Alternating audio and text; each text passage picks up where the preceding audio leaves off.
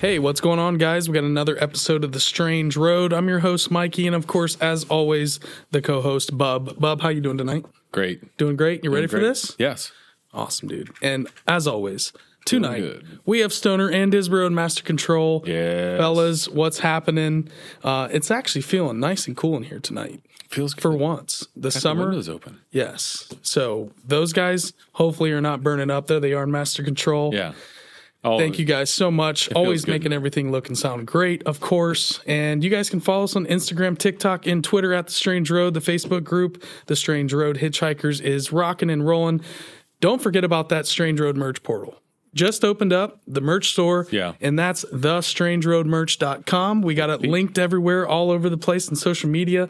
Uh, some of you guys may have uh, noticed that we launched that with D.A. Roberts uh, Yeah. not too long ago. So um, go and get your merch. Great uh, holiday gifts, you know, birthday gifts, whatever. Support the show.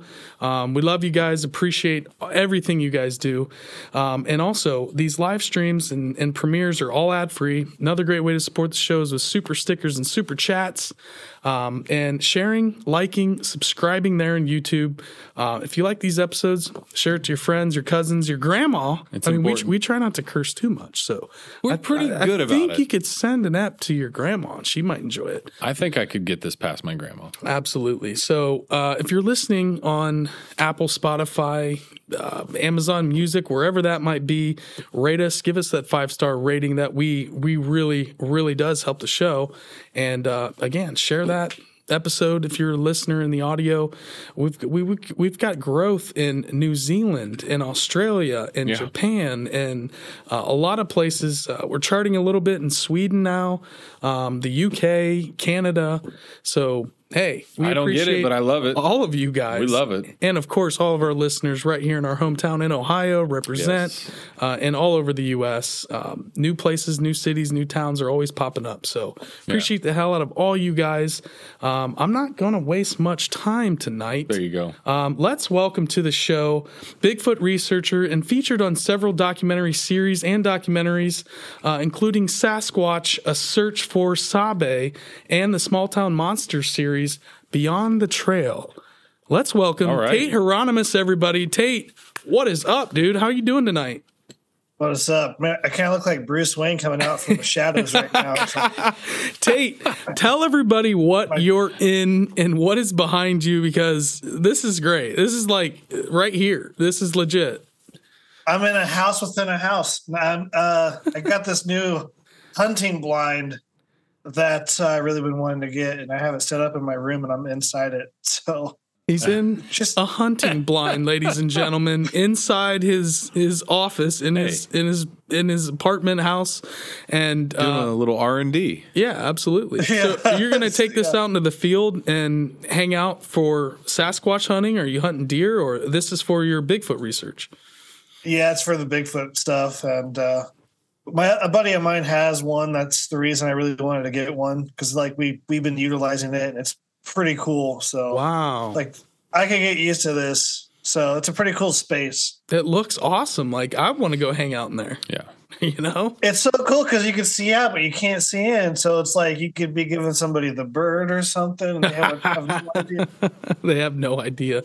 It's like the two way mirrors, you know? And those, Yeah. It really is. Yeah, yeah. Like uh in those Yeah. rooms where they're trying to put you under pressure. Oh yeah. Good cop, bad cop. Yeah, yeah. Yeah. Exactly. Yeah, the interrogation room. Yes. Yeah. Bingo. Now Tate, tell us a little bit about yourself, how you got started down this path, where we can find you. Uh fill us in a little bit, man. Man, so yeah, the the path that I got started down, that's a weird one. You know, just I think kind of has been drawn towards like the weird and abnormal kind of thing. You know, and it kind of growing up, I was like the armchair type of researcher for the longest time and uh moved around a lot. And so it wasn't like until I'm trying to think of the year.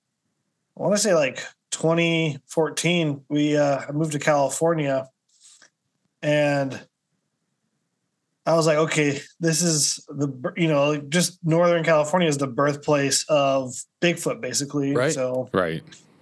You know, I just started making plans to go up there, and finally went up there and just really just that's where my kind of bigfooting career took off, getting up in the woods finally for the first time, like actually out there into legit woods, not like Mhm. Midwest Iowa woods or Mexico, but no, like legit forest. So that's kind of, you know, just kind of just doing that. And the PG film was the other thing that really got me kind of interested in the, the whole Bigfoot subject. I think I remember like watching Monster Quest like way back in the day Yep. and seeing like the the episode where it was showing the Patterson Gimlin film, and I was Yeah. like, dude, this is this is so cool. And I I probably watched the Patterson Gimlin film on YouTube maybe oh, billion times. Wow. So, I mean, over exaggeration for for sure, but no, that was the um the Patterson Gimlin film was like the the big thing that really got me into the whole the whole uh topic. And then I like I said, moving to California, actually getting out there, really feel that even more being in the location that it happened. So I was like, this is so cool. So I was like, yeah, that's kind of where my journey kind of took me, just being weird, liking abnormal things. Patterson Gimlin, California. It's a mixture of the it's a perfect storm, if if you will. And so but yeah, and then like where you can find me is I, I have a Instagram um called uh Search for Sabe. It's from my YouTube series. I'm gonna post all my investigation stuff there and everything because I do have a personal Instagram, but I'm kind of a weirdo. I have like this unspoken rule: if I haven't met you yet, don't Mhm. follow me kind of thing. I just it's weird. Don't bro me But if like- you don't know me. Very much. Yeah. Is because like you never you never know. There's a bunch of weird people out there and stuff. Yeah. I'm not Yeah. I'm not saying everybody person. is. Yeah. Yeah, but I mean, I'm a I'm a private person that likes to be public. And I know that's like doesn't make any sense, but like I have other Instagrams or platforms you can reach me on, just not the personal Instagram one. So Absolutely. and then yeah, I have um my Facebook, which I don't really I'm more lax on Facebook, so anybody can send me a request there. And then uh, I have my YouTube channel, which is just my name, Tate Hieronymus. So um those are those are my socials. I'm I'm rarely on Twitter, but I do have it. Um so yeah, that's kind of where you can find me as those kind of social media outlets.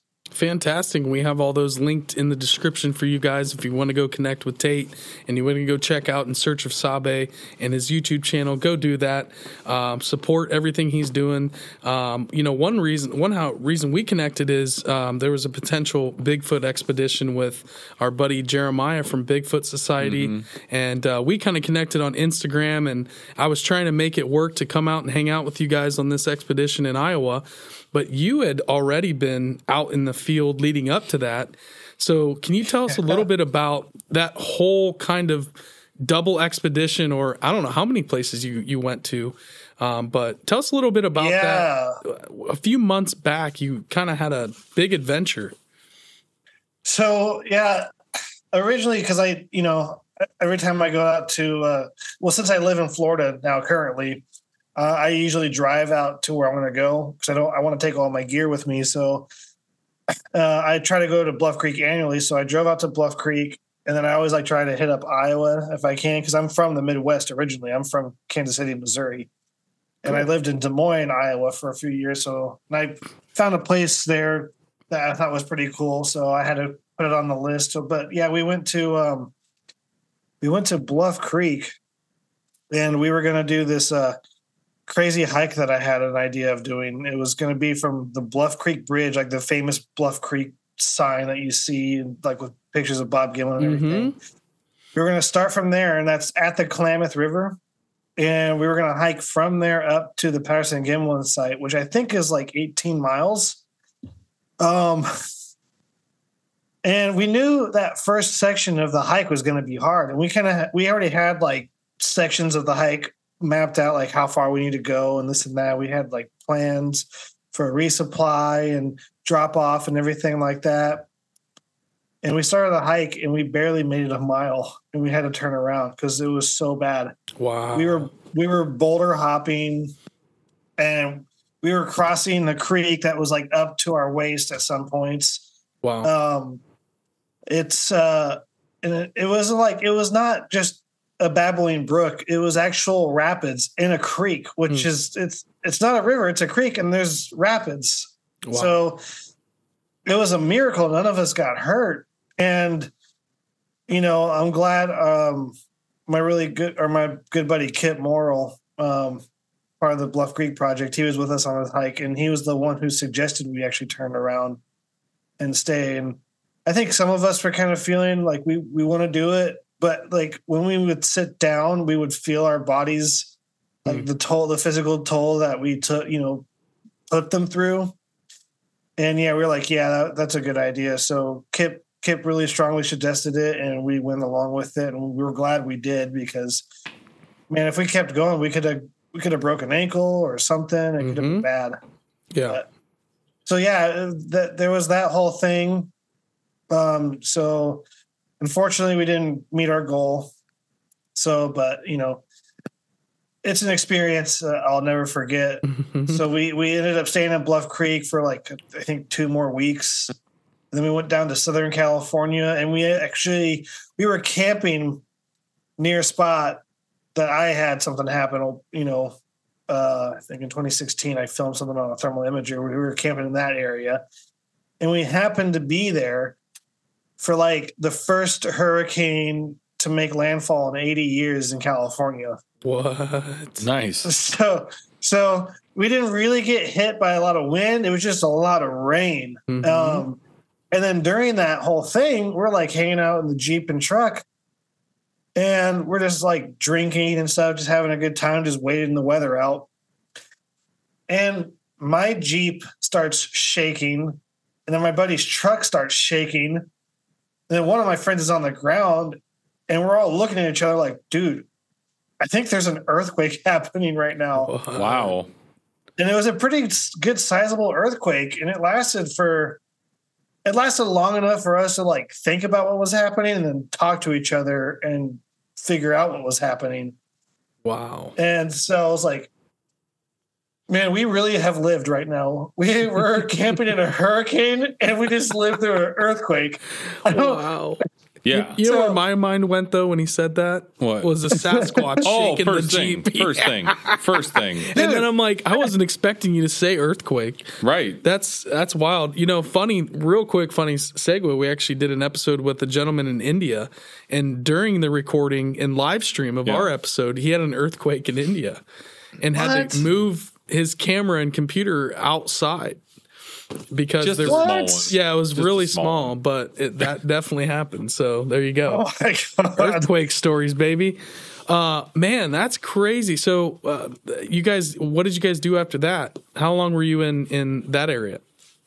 So we were we were in the Southern California area for like only I think total we were there for maybe three days, but we only camped at my spot for a couple of days. And one of the days we spent was in the rain because of the hurricane, so we couldn't do anything. So we, it was like until the next day we barely had like a day.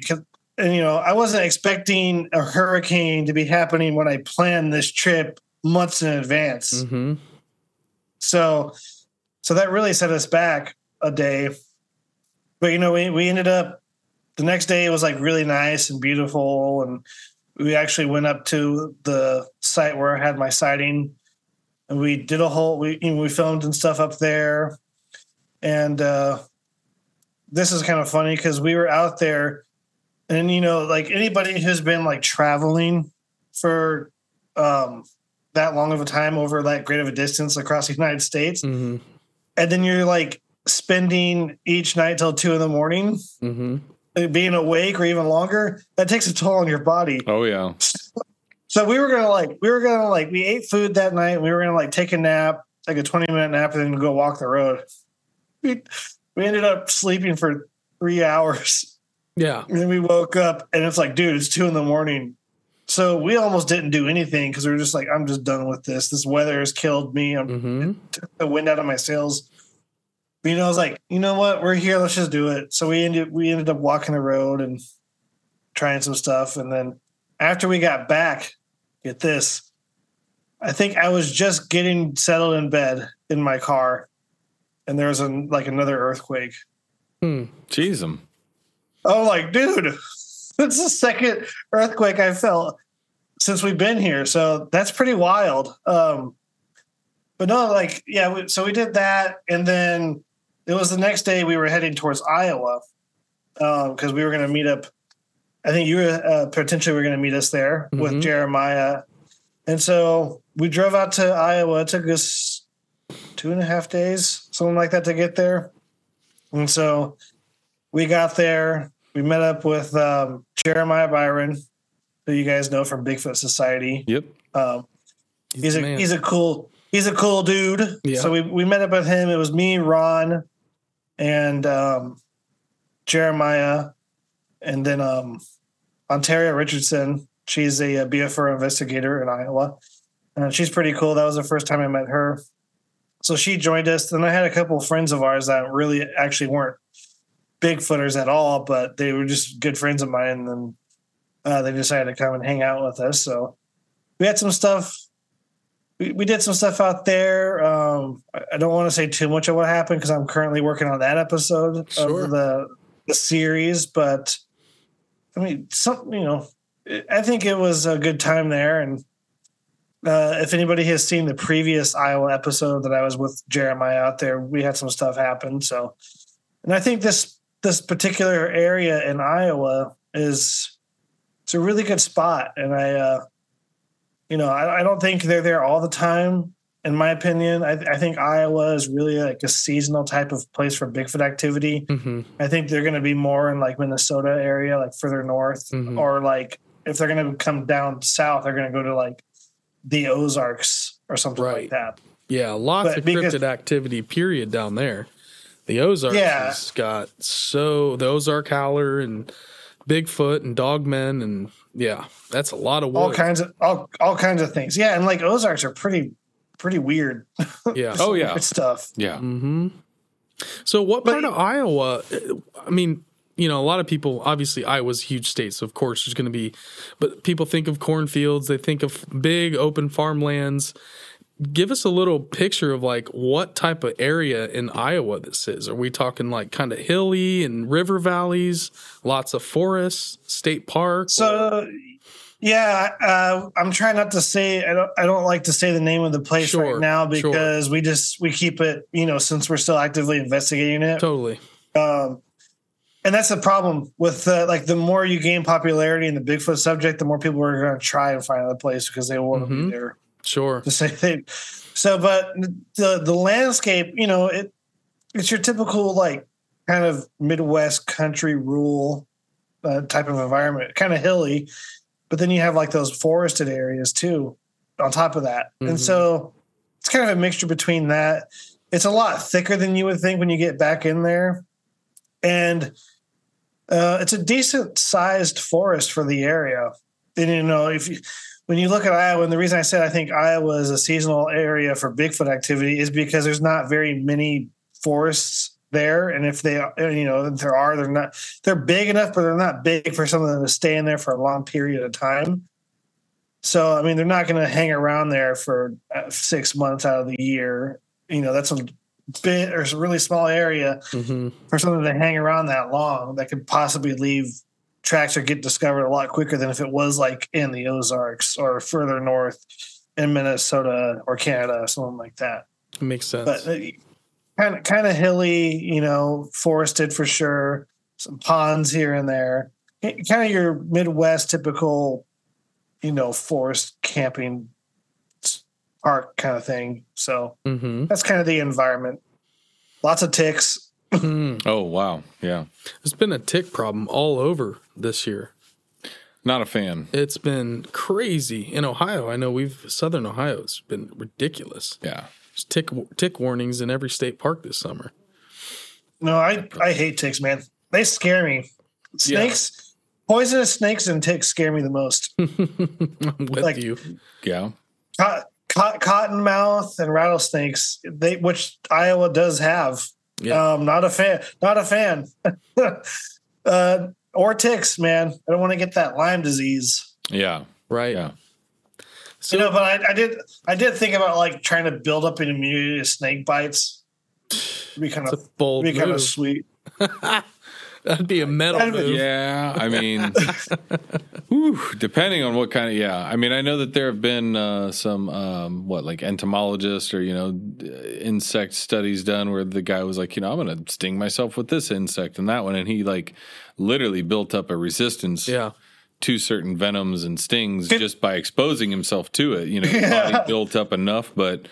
eh, I'm good, man. I'm good. I'm- Could you could you could you imagine that you're immune to snake bites, but your buddy's with you and he gets bit? and you're like, well, sucks for you. Yeah, sorry you didn't train hard enough. I mean, Exactly. some of those venoms too are really nasty. You know, the, Oh man, like you know what? No, I'm actually just joking, but like I thought it would be kind of cool though. Like if for some reason I did do that, you know, like that would be like really handy thing to have, like an immunity built up to snake bites like that. Because if you're walking at way out in the woods, and you get bit by a rattlesnake and you're, You're not done. like immune, you're done. Yep. But if Yeah, you like, yeah. if you built up an immunity to that, then you have nothing to worry about. Sure, you're going to feel some pain, but Mm-hmm. yeah. you're not going to die. Right. You're gonna live. Now, one thing we I wanted to ask you about was your experience working with Small Town Mon- Monsters. Shout out to them; they're an Ohio documentary film crew. Um, if, if you guys don't know, uh, go check out Small Town Monsters. All the stuff they're doing on YouTube, but they make documentaries that are on Amazon. Um, but their They series uh, Beyond the Trail, I know you were featured on that. Um, how was it working with those guys? And did you guys come across? Uh, any evidence while you were on that show and, uh, and working with that series?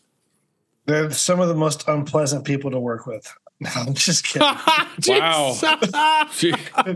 It's like bad blood. oh man, funny. it's great. I'm only kidding.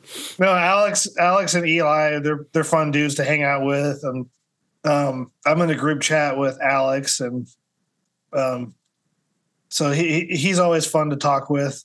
But the yeah, I uh, was they were gonna? I think they were wanting to go out to the you know to Bluff Creek, and I told them you know I always go every year, so it was. I'm trying to think what year? Oh, it was 20, 2021.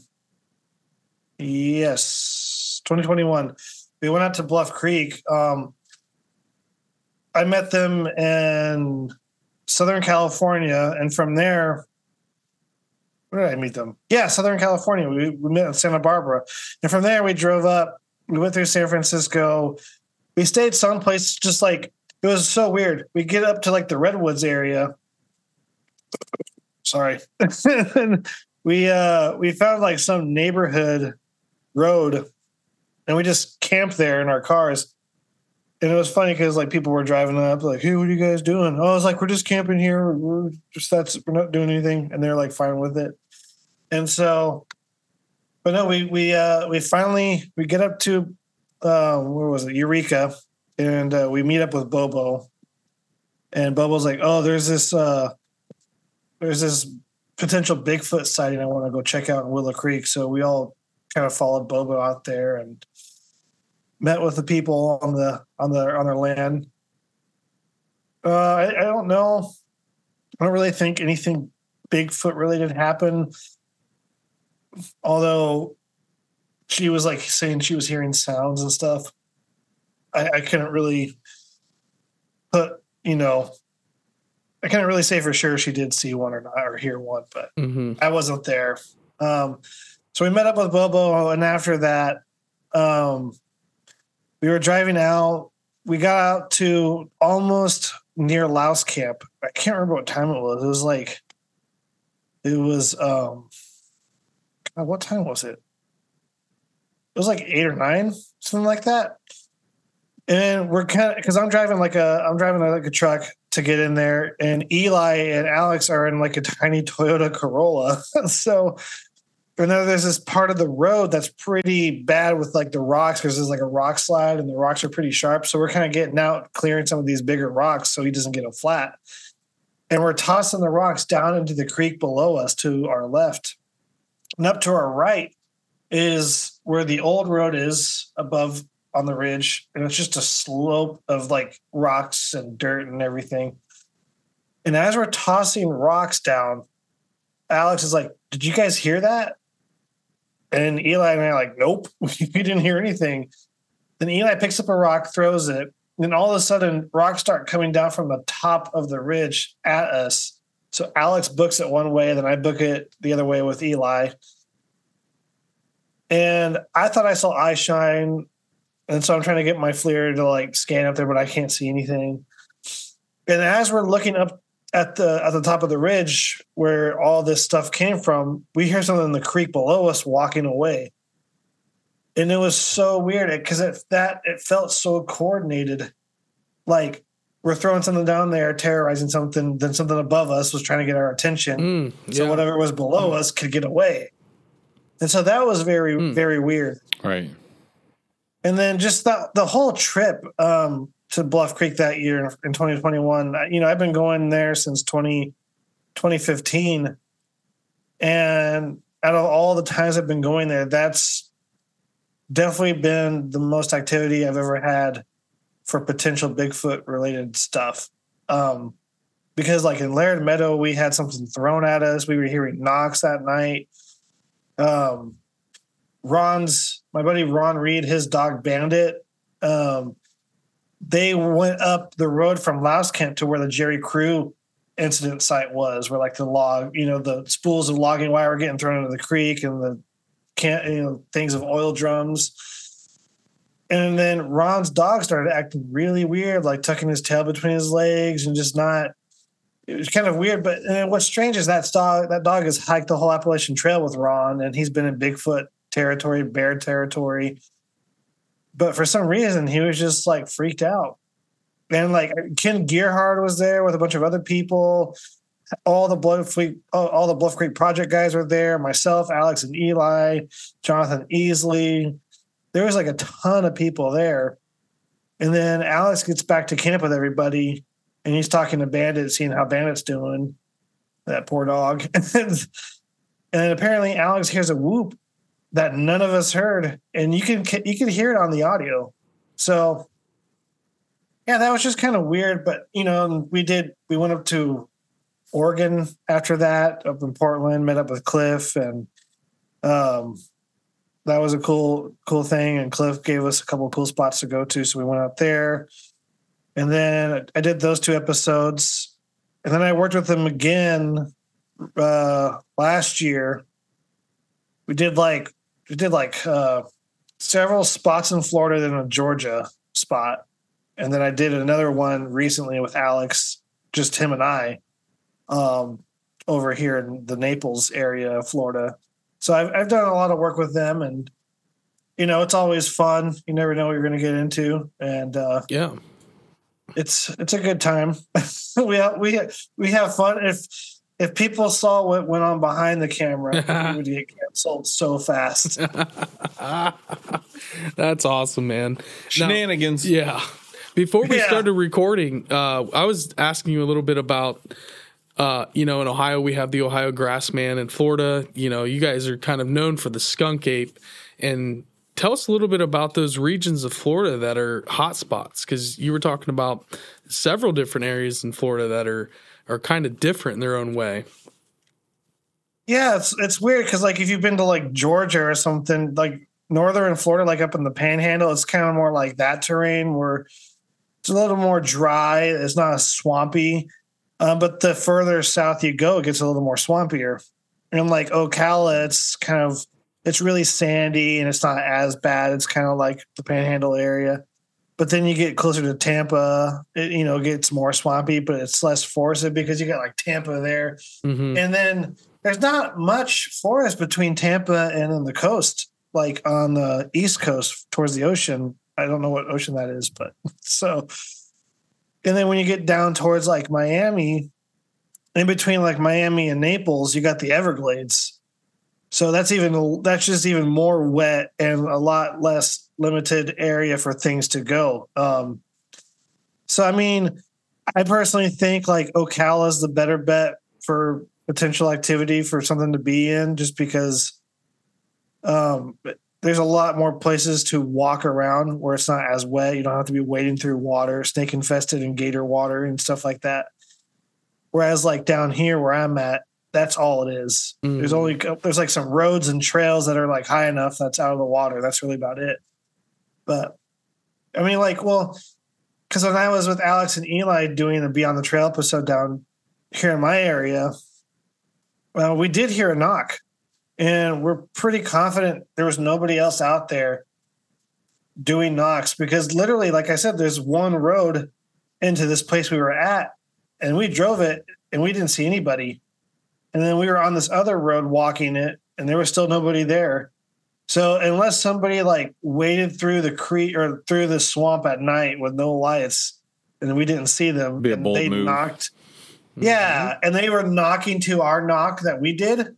That's just it's kind of doesn't make sense to me. I, I, I mean, sure that could be a possibility. I'm not throwing it out the window, but it's very unlikely. Right. Mhm. So I, I think they are here. It just, but like, I think the population are actually pretty low. So the chances of finding them are pretty slim. The old like with elusive any, skunk ape. Oh yeah. yeah, it, it's stupid things. What was the? Uh, I mean, have you had anything or or experienced anything in your time of doing this that? Because I mean, uh, I think you're you're probably a believer at this point. But was there anything that kind of jumped out at you that was like, okay, I know this is real now, My or are you still searching? Okay, okay. My ther- yeah, my thermal sighting was a big one. You know, it's funny because I um, I literally just got a FLIR, and it was like the cheap one. It was like the FLIR Scout TK. If you look that up, it's like five hundred dollars on Amazon. The range is like three hundred feet. You know, it's like as far as like the max distance you can see with it, and we were in this uh, area in Southern California that um, we had the hurricane and earthquake happen that I told mentioned earlier. Mhm. So we were out there. Uh, it was just me and a buddy. This was like 2016. It was like October 2016. So we're just out there hanging out. And um, I can't. I think it was like nine o'clock at night. We already had camp set up, and like at this point, I'm still kind of like nervous being in the dark because if you don't do a lot of if you don't spend a lot of time camping, people who don't do it can get pretty nervous, yeah. nerve wracking. yeah, Um, Bring a headlamp. so yeah. exactly. Go get yourself a blue And dye. so I was kind of like, oh man, I'm kind of getting freaked out. My buddy was like, oh, you're just overthinking it. So I was like, okay, whatever. So we're just drinking beers and hanging out. Then we're like, let's just go do some stuff and see if we hear anything. Not expecting to hear anything at all. And um, we literally probably walked five minutes down this ridge from our car on this trail. And I do a knock, but this the knock that I did was not a good knock. It didn't really carry because I did it on like this dead tree. And so I was like, well, I'll just do a couple whoops. I did one whoop down the mountain and another whoop the opposite side over the ridge. And we're just kind of sitting there talking, you know, uh, just whispering to each other. And all of a sudden I hear a whoop back that sounded just like my initial one. And then we walked up the trail where we came from because there was like this little ridge on top of it, or on top. There was like this little uh, trail on top of the ridge where we could see both sides. So we went up to that, and then we're looking, and then way off in the distance we see like lights, but we see something else that looks like eyes. And I swear to you, man, they look like car tires from the distance we were at. They were Jeez, so 'em. big. Hmm. And we were thinking, dude, this has got to be like 50, 60 feet away. And then I that's when I actually take out or took out my uh, thermal camera and started filming the thing. But for people who have never used a thermal camera, the, your first time, it's kind of hard to see what you're looking at through one of those things. It's so weird.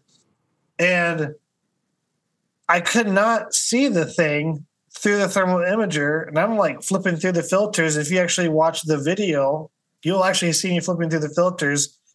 But we had our headlamps on, which is the reason we were seeing eye shine too. So I put the FLIR down to see if I could see it. I still see the eye shine. And then I bring it back up and start recording. And at the end of the video, this thing stands up. Hmm. but the whole time I'm relying, I'm relying on my buddy's viewpoint. He's like, dude, it's it's gone. And so I think what happened is as it stood up, he said it was gone, and then we turned around and walked back to the car. And I shouldn't have done that because when I got home and watched the video the next day, I saw the thing stand up. It was so bizarre. Hmm. And so this, which and it, it was weird because like this thing made a conscience or or made a physical effort to respond to my call. And then as we're walking the ridge, it was staring at us. It made us before we made it, which is the weird thing.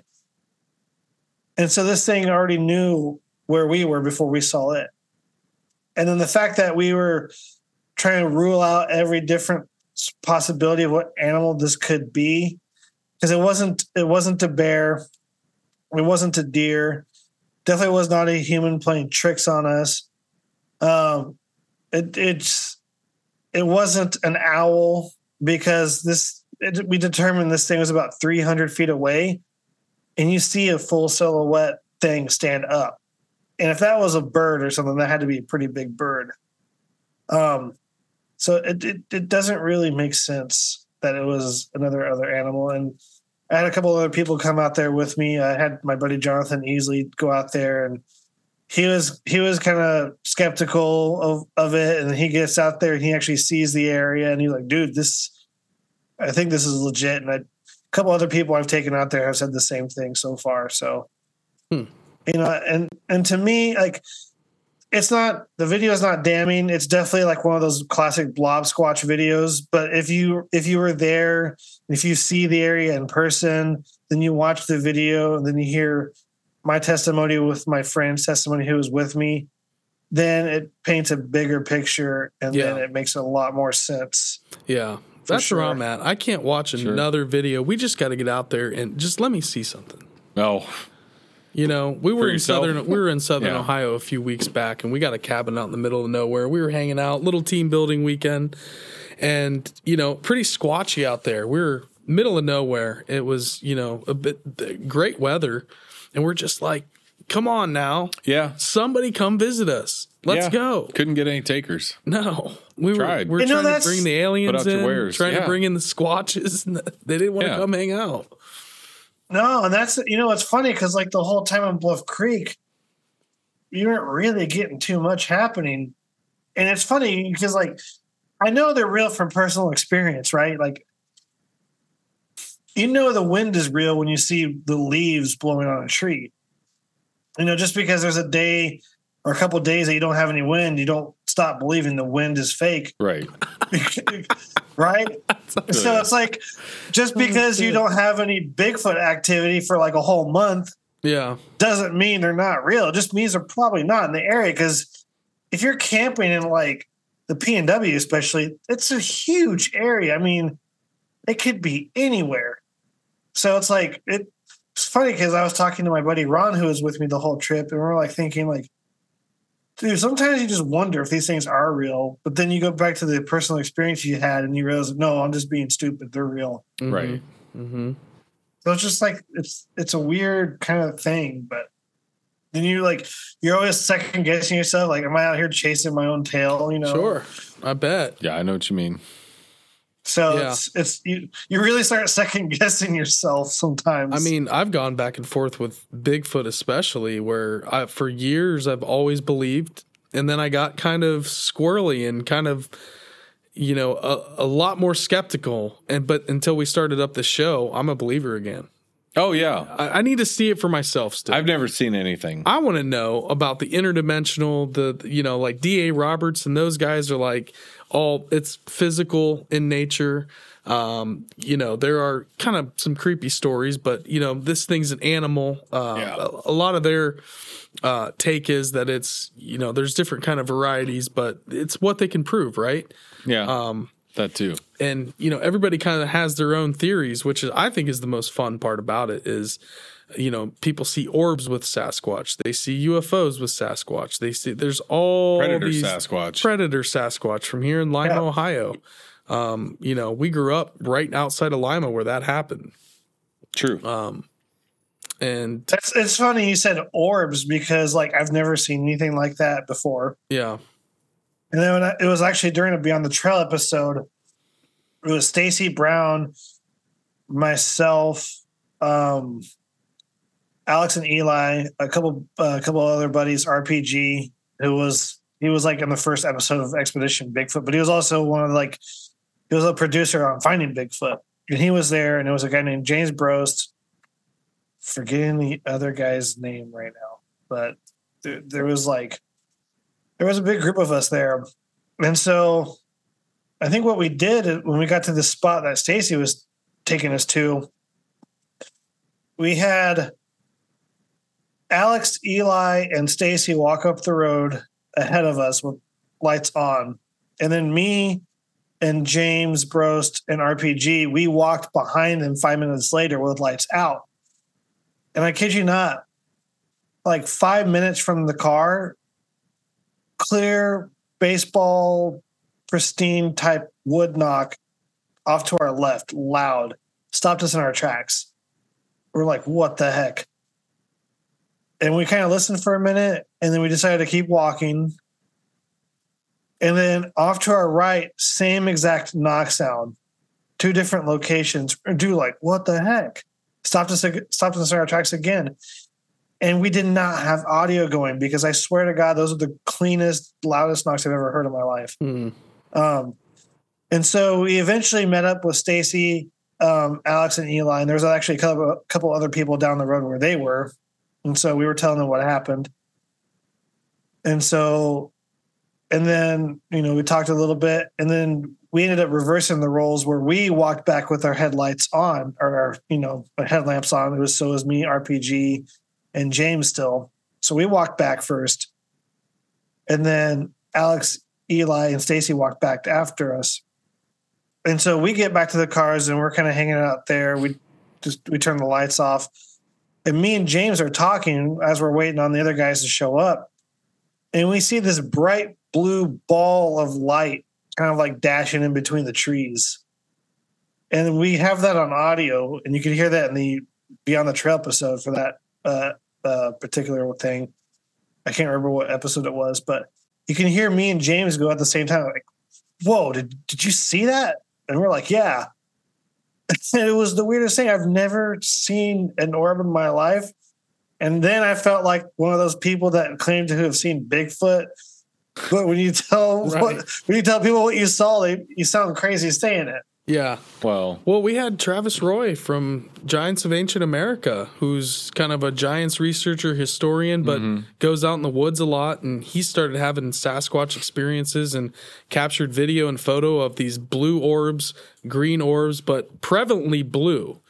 And, you know, again, it's like these blurry little blobs of light on video. It's Right. it's kind of just like it's tough to, to really tell. Yeah. You know, several times he's seen um, these Sasquatch and orb phenomenon kind of all happening at the same time. And that's just kind of, you know, going out there and hiking where, where he's from. Yeah. Well, and like you said too, it's like, you know, it's not something I would have thought I would have seen, or it's tough to explain, or what. Well, it's not like seeing a bear. Uh, People have seen a bear. We know how to corroborate those. Yeah. You know, when you're having these unique experiences and you're seeing something again totally new, it's gonna probably freak you out, and that that's why I think a lot of people and and why I've bought into the Sasquatch in general is people don't generally have that strong of a feeling towards something that is uh, a, a, a witnessed animal before. Yeah, like it's not that impactful if you see a bear. It's cool. No, it's don't get me wrong. It's neat, but Yeah. you're not going to go home. You Start know, having and- nightmares yeah, and your hair's and not going to turn gray over overnight, and you know, people get really You're not- disturbed after they see Bigfoot. Yeah. It changes them, yeah, especially if It's they just have weird. Yeah, it's weird how that does change somebody. Like, oh man, I, I could never sleep again and never go camping. I'm like, mm-hmm. it's funny because you, you talk to normal, like I say, okay, normal people. People who look for Bigfoot are not normal. No.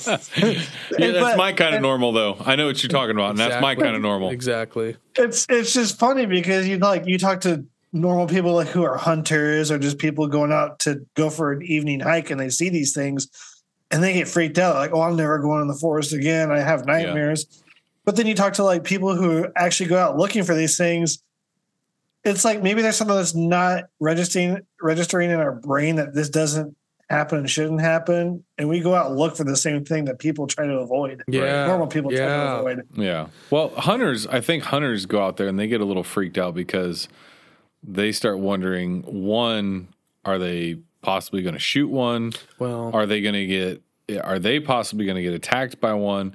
And also the Happens a lot. concern, like hunters, you know, stories of possibly shooting Sasquatch or Bigfoots before and then thinking, oh my God, I've killed a person. Like we've talked about that mm-hmm. before a couple of times. Like there's some really weird scenarios. So I could see being a hunter, if you were out there and like say you either had it in your scope or we've heard people have those conversations before and like just that might make you go, okay, I'm good.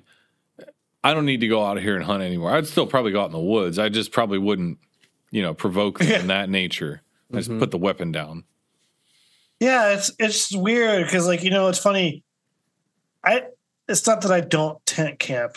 Um, I do tent camp, but I like car camping more if I can because it's not that I'm worried a bear's going to get me or anything, but at the same time, it's that false sense of security that you Yeah. have something nylon, a nylon shelter protecting you. What's You're fooling yourself. Yeah. Yeah. You're at least going to have to make them work a little harder to get you in a car. Yeah. And so it's like, but either way, it's still scary to camp in like an area and sure, maybe bears are scary because you might have a rogue bear or just some crazy mountain lion. But not that I think Bigfoot's going to hurt me. It's more of the mindset and thinking like there is a eight to nine foot tall ape man walking on two legs with hands that looks like a giant ass human. Right. It could break Trying you in to- half. Yeah, and it's like pushing on my tent, and I'm like, I'm freaking the hell out right now. That's and so I can't tell like what's scarier is like being in a tent that doesn't protect you at all, but you can't see it, or being in a car with windows that you can see it. Oh, they can't get you. Jurassic Park. Yeah, man. It's really like it's really a double edged sword if you think about it. yeah. Yeah. Unless you got some serious tinted windows, that maybe that's the move. Tint out your. No, Jeep. but even that's oh, you the can problem. still see out. That's right. No, no, but even with it, like even if like you were to put like uh well shades or whatever like uh on your windows where you can't see in or out. hmm The scary part is if something's rocking your Jeep or car back and forth. You know? Yeah. Yeah. No, I'm good without that. It's like you don't you don't you can't you can't win ever with that at all. Either something's gonna kill you through your tent, or you're gonna hear it really loud, or something you're gonna see it through your windows of your Jeep, or something's gonna be rocking your car while you're in it.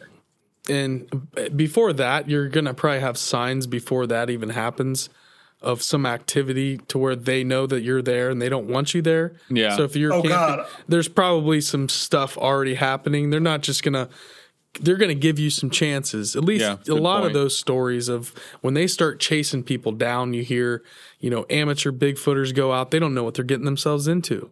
And then all of a sudden they get up into this territory and, and next thing you know, they're surrounded and they're pushing them out of that area and they're just scared completely to death. Yeah. And You would you would hope they would give you some kind of like warning. yeah. Yeah. And Maybe that's maybe that's their new way of messing with you, just not to tell you they're coming through. yeah. Like stupid person, I'm gonna go mess with them. Coming like a wrecking ball. yeah. Oh my coming in like a Miley Cyrus. Oh, yeah. Man. Coming in like Taylor Swift in the NFL, like shut up. Oh, man.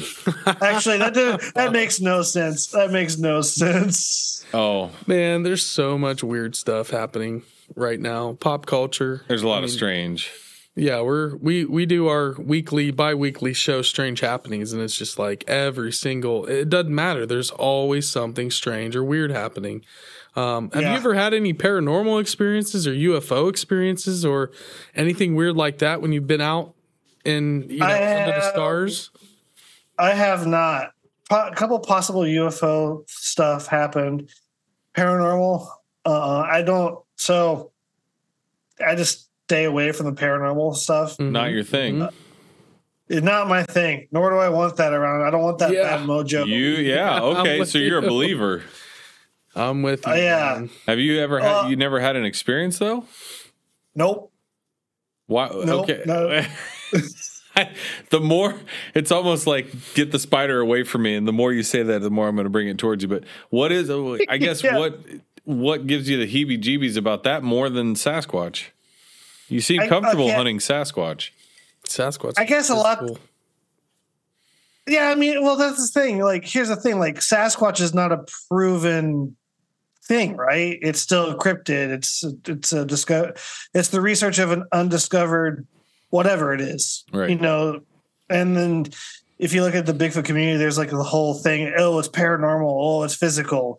Nobody really knows what it is because you can't find one. Well, sure. but but you know if like for me i'm a religious person and i believe in god and like angels and demons and and so i believe in spirit creatures already in that sense and so you know what is a ghost? What is a spirit? It, some kind of supernatural force in my opinion you know i think it's demons. Um and those are very much real. And so it's like i don't try to Yeah. think about it because i don't want them thinking i'm curious in them. And having Mhm. them come and be intertwined with me somehow you know it's Yeah, the old saying, not- you look into the void, it may just look back. exactly and that's not my cup of tea and until bigfoot is proven for sure one way or another it's re- you know physical or not uh i'm pretty much happy and i'm more of the flesh and blood kind of thing because so far the flesh and blood stuff is what i've been experiencing hmm Good point. any more than far more than i've experienced any type of thing. I, and you know it's funny because i i will say this. I do um there's like an avenue. I'm trying to think of like maybe a documentary i want to make about it go more into detail kind of intertwine the two because like i uh i do uh trying to think of how to word it. I, I do get sleep paralysis sometimes. Like Yep. i i get episodes of that. Yep.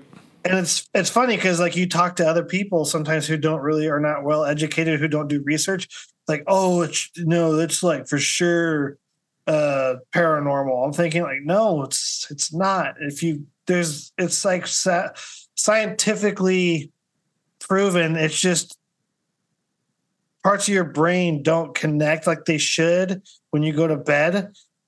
There's like a I, i'm still gonna butcher it so like rapid eye movement it's something that happens when you're sleeping.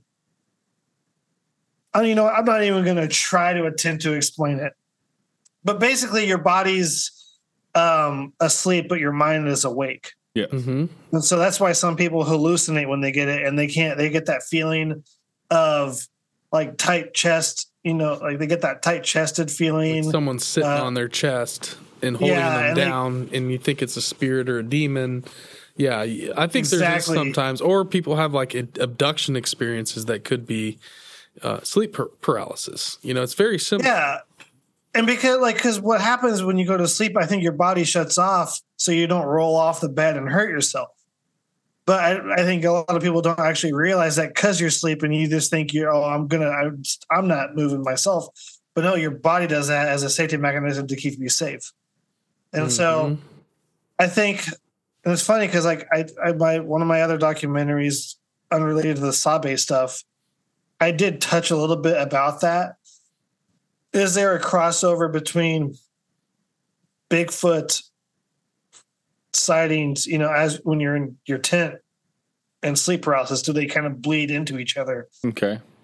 because if you look at like um, some of the contributing factors to what causes sleep paralysis, it's um, irregular sleep patterns. So, like you know, staying up at night, not getting to bed at a certain amount of times, not Yeah. having a regular schedule, um, kind of like fear, um, you know, kind of just kind of getting yourself on edge, uh, you know, in a way.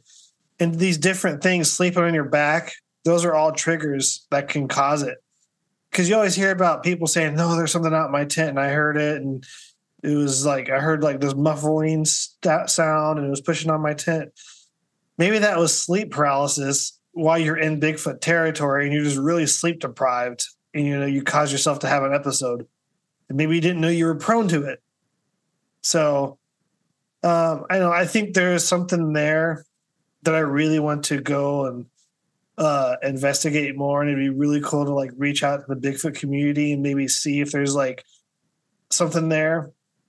Because I, I, don't know, I, I always found that to be interesting. Maybe mm-hmm. there's a connection between the two. Yeah, could sure, be. sure. Why not? I wouldn't say no. No, I mean. Yeah, I've heard a it, lot stranger theories. Well, you said I mean, it earlier too. That's more of a logical explanation for it's all. It's all theory. It's all theory Nobody until we knows. figure it out, right? So Nobody I'll knows. accept. I'll accept anything because I can't reject anything. You know what I mean? So no, at yeah. this point, I'm willing to entertain a lot, and those are actually, especially when you're That's taking logical. well put together, yeah, thought yeah. process on it. Like I can entertain that logical. for a while, sure. Yeah, I mean, because it's like not that far fetched. I mean, if you were, if people will believe other people that they had like Bigfoot encounters and they saw orbs and stuff, how much more far fetched is it to be considering the idea that sleep paralysis could be a factor into a situation like this. Mm-hmm. You right. know, it, and sleep paralysis has been forever for a long time. It just, I think, the scientific community didn't really become aware of it until more recently because mm-hmm. they didn't know what was going on. And there's no really way to diagnose if you have it or not. It's not like, oh, I got a cold. Right. There's here's the symptoms of it. That's interesting. I wonder if there's ever been any studies done where they actually have had say someone who suffers from sleep paralysis heavily, like you know once a week or this or that, you know they go in for a sleep study. Mm-hmm. I wonder if they've captured or documented you know actual sleep paralysis cases because I've had it happen. It's been a long time. It's I've been a while for me too. Had but really yeah, good moments of it. Yeah, and it's like it's unpleasant. It's a weird experience when you finally can't snap out of it. It's nice, you know, type thing. But it's it's, it's weird. so it's it honestly, it's the scariest thing that I've ever had happen to me. Yeah, yeah, it's but, it's unpleasant. But it's at the same time, it's kind of a rush. Yeah, in a weird, in a weird, bizarre way. I, I think the the the the time, the worst time that I had it recently. Okay, I recently a few years back, but yeah, sure. I was, I was like laying down on my bed, and I usually sleep with my door closed and locked. But for some reason, when I Damn. woke up, mm. my my I had my TV on, and I, I, go to bed with my TV on sometimes, and sometimes depending on what TV you have, sometimes your TV will be off and just be blue, you know. So my TV went off, and it was just like blue screen the whole time. And I woke up, and my door was open. I was like, okay.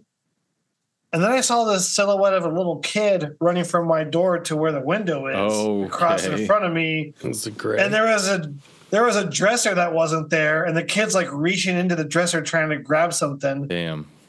And I went to yell or say, "Hey," and couldn't, I could not couldn't. say anything. And the whole thing, it felt like forever, but it was probably twelve seconds. And then I came out of it and was like, "Oh my god."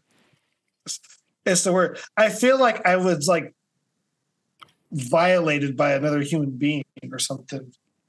Well, it's kind of like this happens. Mm-hmm. It's kind of like you have a dream about um, you're late for a test or you got you didn't show for work or something. You have this really weird dream. Oh shit! I didn't go to school today. I'm not in school anymore. But you have that dream, yeah.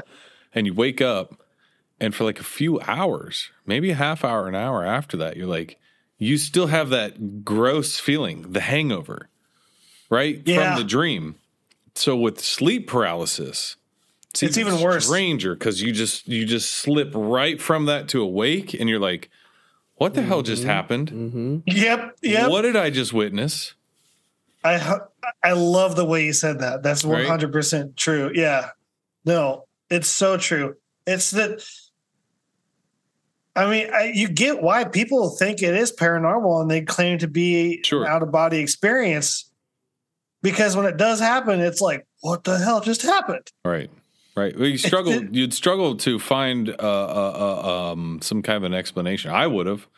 You know, I, I, think a lot of different television shows are, you know, abnormal, unexplained, this and that, whatever. Like again, like you've said, sleep paralysis has come up more and more recently in pop culture and and and, and different shows of kind of exploring the phenomena. But 10, 20 years ago, nobody talked about sleep paralysis. Nobody knew that, that, was, that wasn't even a term. Mm-hmm.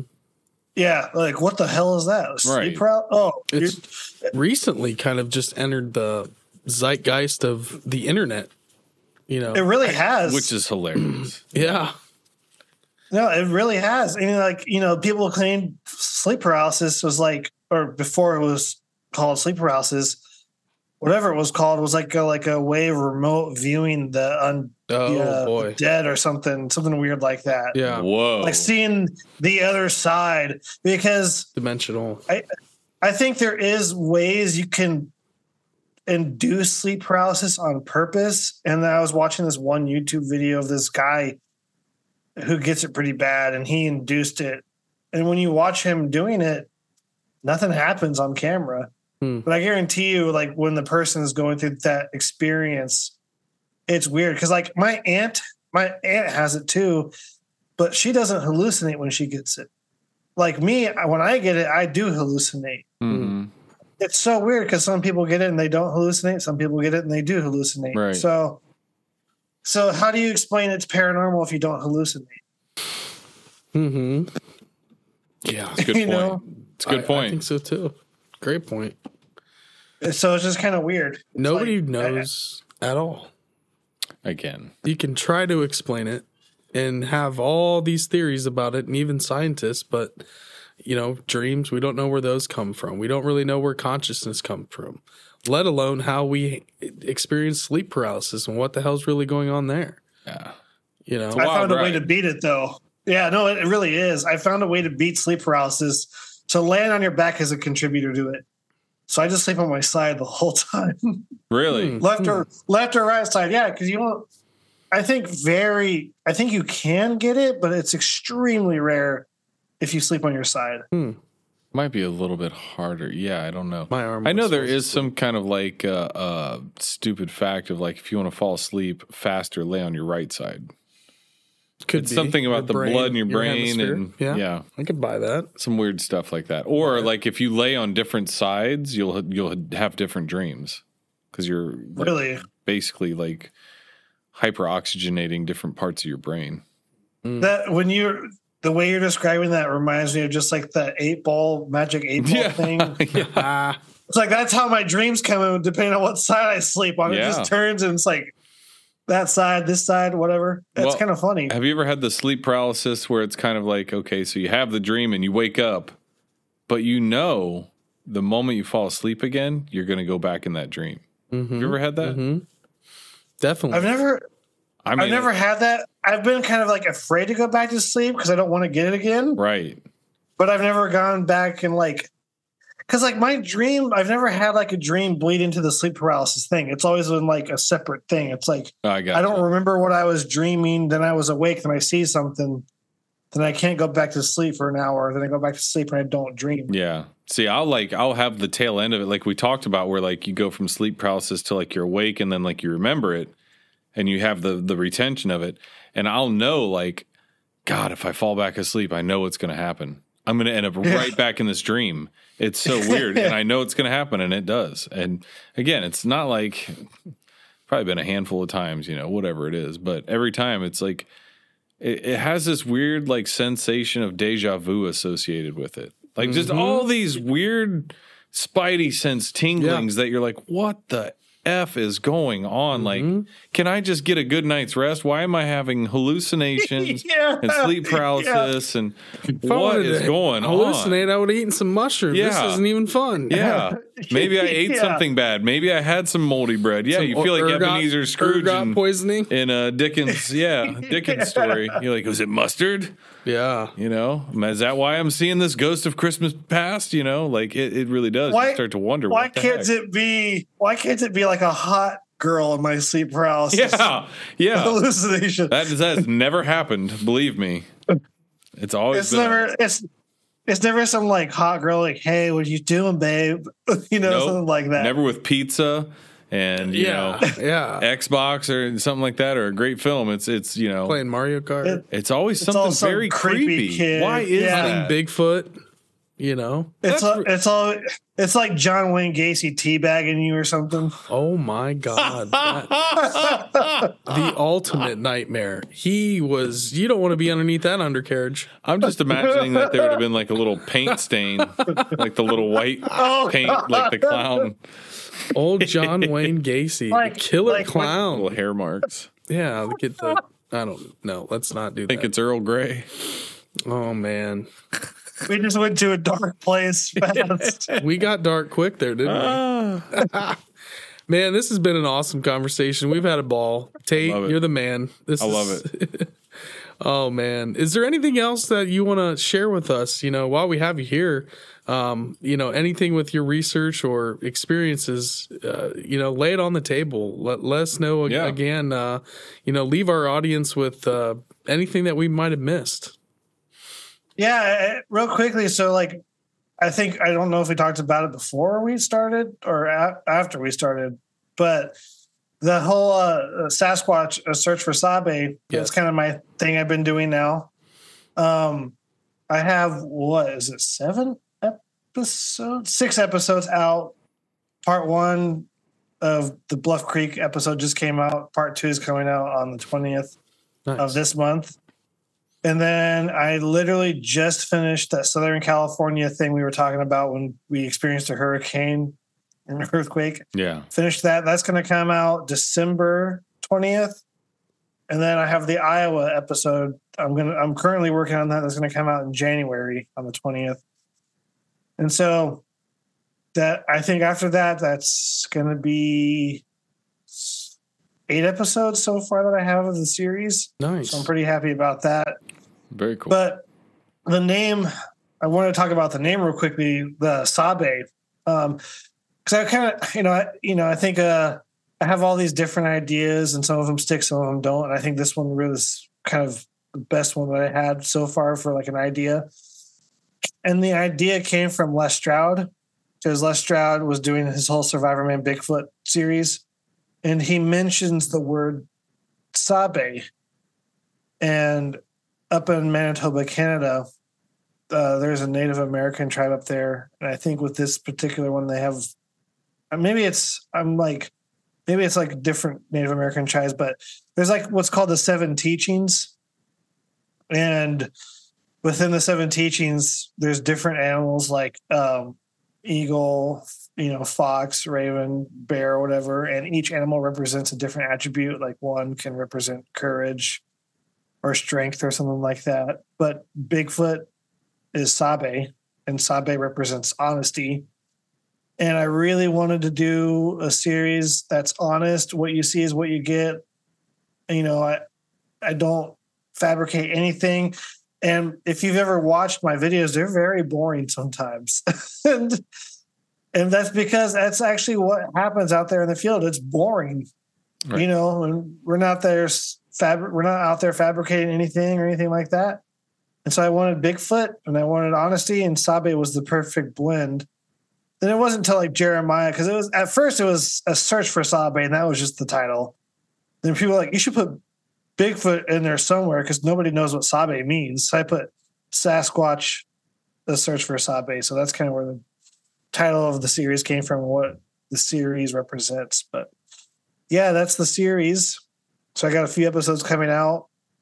And then again, like I said earlier, you can find me on uh, search for Sabe on, on Instagram. You can find me on YouTube at Tate Hieronymus, H I E R O N Y M U S. Um, and you can find me on Facebook under that name too. So those are my socials again. Dude fantastic yes. brother guys go check out go check out all those uh that series in search of sabe i've never heard of that so that's Right. new to me I, I love that you know that it's the you know search for honesty you know that I dig need a lot of honesty right that. now with and you know you do have a lot of people out there just making some shit up trying to get YouTube Right. famous on Tik, you know, TikTok and YouTube, and and so we respect the hell out of what you're doing, and uh, you know, keeping it legit. Just want to figure out what's going on. Nobody knows. Yeah. Are we ever gonna know? we need guys like Tate on the ground. Hopefully. Yeah. Yeah, hopefully we'll know at some point. let's point. Get it going. we appreciate it. Dude, we've had a blast tonight. Thank you again for making time to come on. Everybody, Tate Hieronymus, go check out Sasquatch in Search of Sabe on YouTube. Heck yes. Uh, go check out Beyond the Trail with uh, Small Town Monsters and, uh, you know, hit Tate up on all the social media platforms. For sure. Um, dude, we appreciate the hell out of you. Thank you so very much. Tate's the man. Thank you guys. Awesome, dude. Well, we'll be right back. We're going to give you a proper goodbye. We're going to outro the show and we'll chat here in just a second. Guys, Tate Hieronymus, There you go. there you go. Who doesn't like searching for Sasquatch? I Who know doesn't? We need to get out there. That's all I know. What I really wanted to do that Iowa expedition, but some stuff popped up with my family, and like that week leading up, I'm like, I got to get either a flight, I got to get hotels. Like, oh, so Let's Maybe make it happen this Tate and. Jeremiah will invite me, invite us on another expedition sometime. But guys, thank you so much for hanging out with us tonight. Everybody in the chat, everybody at home listening, uh, whether in you're in, you're in your car or you're on a flight, we appreciate the hell out of all of you. And again, share, like, subscribe, rate the show. Follow us on social media. We got the Strange Road merch store, which is launched, fully activated. TheStrangeRoadMerch.com. There you go. Um, there it is. Stoner's got that beautiful graphic up for you to remind you to hit that notification bell. Uh, if you don't hit the notification bell, you're not going to get notified. If you subscribe to Just us, how it works. it's and uh, uh, I guess you know just the other night, even people that were subscribed and hit the notification bell weren't, Weren't getting, getting it. notified. So Yeah. sometimes that happens, but to ensure you're getting notified every time we go live or have a YouTube premiere, Got to hit you'll that bell. you'll be uh, you'll be notified. Yeah. we'll make it easy. Don't miss guys. out. So Don't miss out. thank you all again. Love, peace, and chicken grease. We are out. Later. Good night, y'all. Appreciate y'all.